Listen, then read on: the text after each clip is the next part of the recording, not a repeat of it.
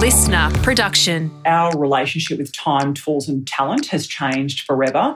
I think that we can all agree learning fast, adapting, and creating value is the only way we will stay relevant and competitive. And this is certainly not the time to be neutral on change. It's not the time to be neutral around our role in transformation. I'm Margie Hartley, Executive Coach to senior leaders around the globe, and this is Fast Track.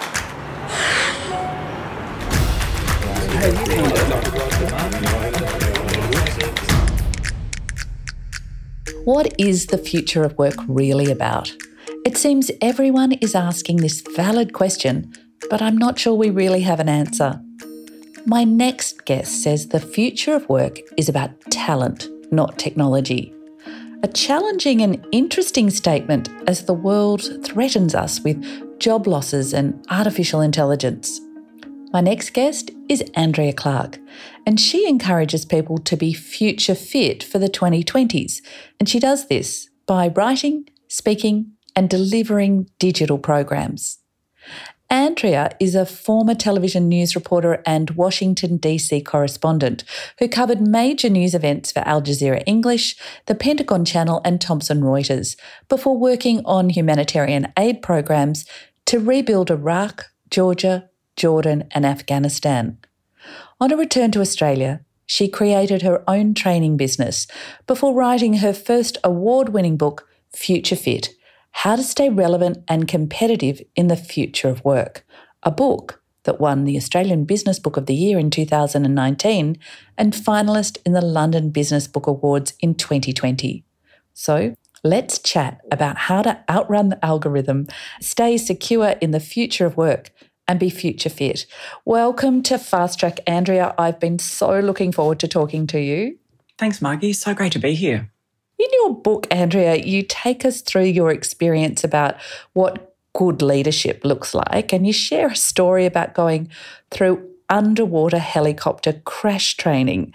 I'm curious about the lesson from that for you, but how did you get to there? Well, Margie, interestingly, as a Metropolitan News reporter, covering stories. Part of our job was to jump in and out of the helicopter whenever we needed to. And so, to be compliant in order to do that, we had to be certified. And what that meant was, I think every two years, we were shuttled out to an Olympic sized pool where we went through a fairly intimidating training session, which always included for the female reporters always included being fully clothed, like including high heels. You can imagine that. And so we would often be in a group with Air Force pilots and also people who worked offshore who were flying to and from the oil rigs. And so we found ourselves, I certainly found myself uh, in a really mixed group, a mixed cohort. And there was one particular person who had an impact on me in, in my in one of my sessions, and that was an Air Force pilot who who pulled me out of a fake helicopter underwater when we were turned upside down, strapped in, and dunked to almost the bottom of the Olympic sized pool. What's really interesting about that, looking back, is that there were divers who were assigned to sort of each person and they were their job was to pull you out of trouble if they saw you in trouble and the you know i don't know what happened in that moment but I could not undo my seatbelt. So I, I found myself, I found my brain not connecting the dots. My brain could not tell my hand to release the buckle. And it was a four point buckle. So you were really locked in. So I'm, I'm, I'm sitting there underwater upside down and my brain wasn't connecting to my hand. So I was in trouble. But the diver didn't realize it at the time. So the Air Force pilot ended up pulling me out of there. Oh, that's so traumatic. So traumatic. It kind of was, yeah, at the time. yeah. So, what's the lesson in that story for you? I'd hate to sound all coachy mm, on you. No, of course, yeah. What's the lesson for you about that disconnect and what mm. that experience for you? Well, of course, looking back retrospectively on that now, what I can see with great clarity is the fact that this Air Force pilot was, we're all instructed not to help one another because in the real, in the real deal, you have to be able to fend for yourself. And the Air Force pilot got out of there really quickly, but he could see that the divers could not see I was in trouble. And so he came back down to get me. And I thought what was really interesting about that, looking back really closely at that context, was the ability to not follow the rules, not follow instruction, and understand that everyone's role in leadership is about recognizing you are in a completely different context to those people around you. And you're accountable and you're responsible for the people that you lead. And if you've got to save someone, if you've got to pull them out of a pull a drowning colleague out of, out of the pool, well, that's what you've got to do. So I think that I think you know the broader lesson is that we're so overwhelmed with noise around leadership. And I know for anyone who spends any time on LinkedIn, you'll know that you'll know what I'm talking about. There's so much out there. And I think this wonderful advantage that we all have now is the ability to take whatever works for us from someone and use it in our own particular context. So I think that we all need to interpret leadership in a way that applies to our unique criteria, our unique moment and that involves building it ourselves. I think many of us are looking around at professional services and at Harvard Business Review for the answer about the future of work.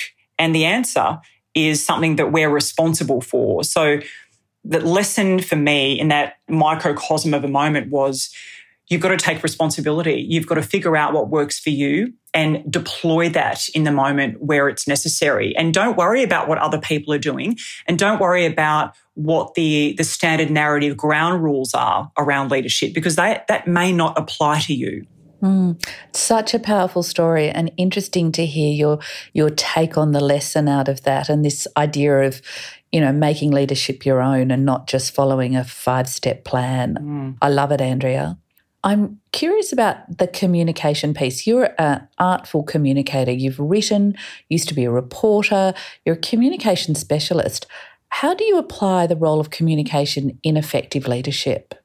I think the first point is to realize that the role of communication in leadership is real. It's often a core competency that's downplayed. And I think there's a there's a very clear link between clear thinking, clear communicating, and competency. So the connection between our ability to communicate successfully and our ability to lead successfully, you know, depends wholly on our willingness to communicate frequently and actively with the people around us. So I this is one of my things that irritates me the most about about about communication in you know as it stands in executive education programs because clear comms is critical to exercising authority as leaders. But I feel like I don't see it getting the kind of attention that it should have because it's, it's a fundamental piece of high impact leadership. But rarely do we focus specific time on building that mm. as a mm. capability.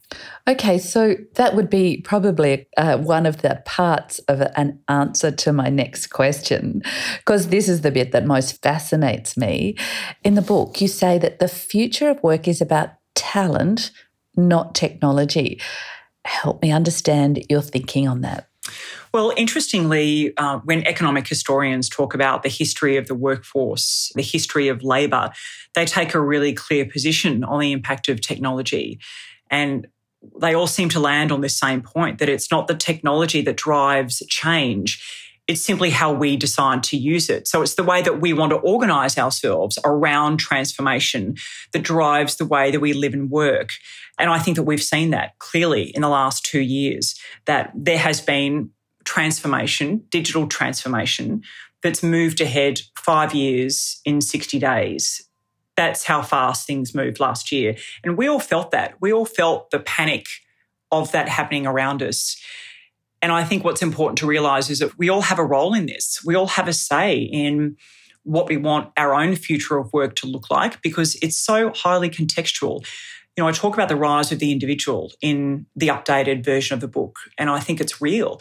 You know, we've got tens of thousands of highly skilled knowledge workers really leveraging their social capital, their reputation capital, to figure out how they want to design life around their high performance hours during the day.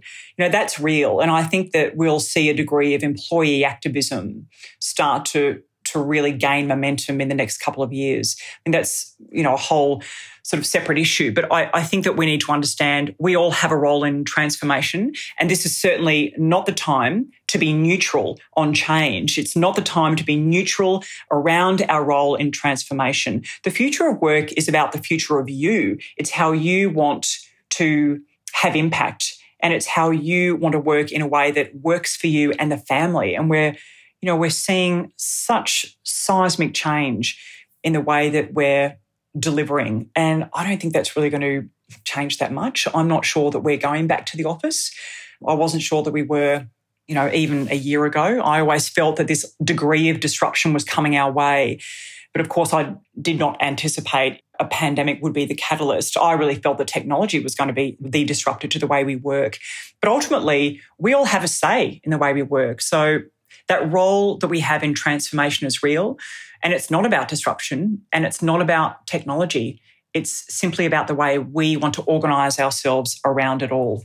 One of my clients said to me, I used to be paid from nine to five to navigate the shifting goalposts. Now I'm really specific about what my KPIs and performance indicators are, and I'll do it in my own time. Mm. So, this is really interesting what you're saying around organizing ourselves around the work as opposed to the, the other way around.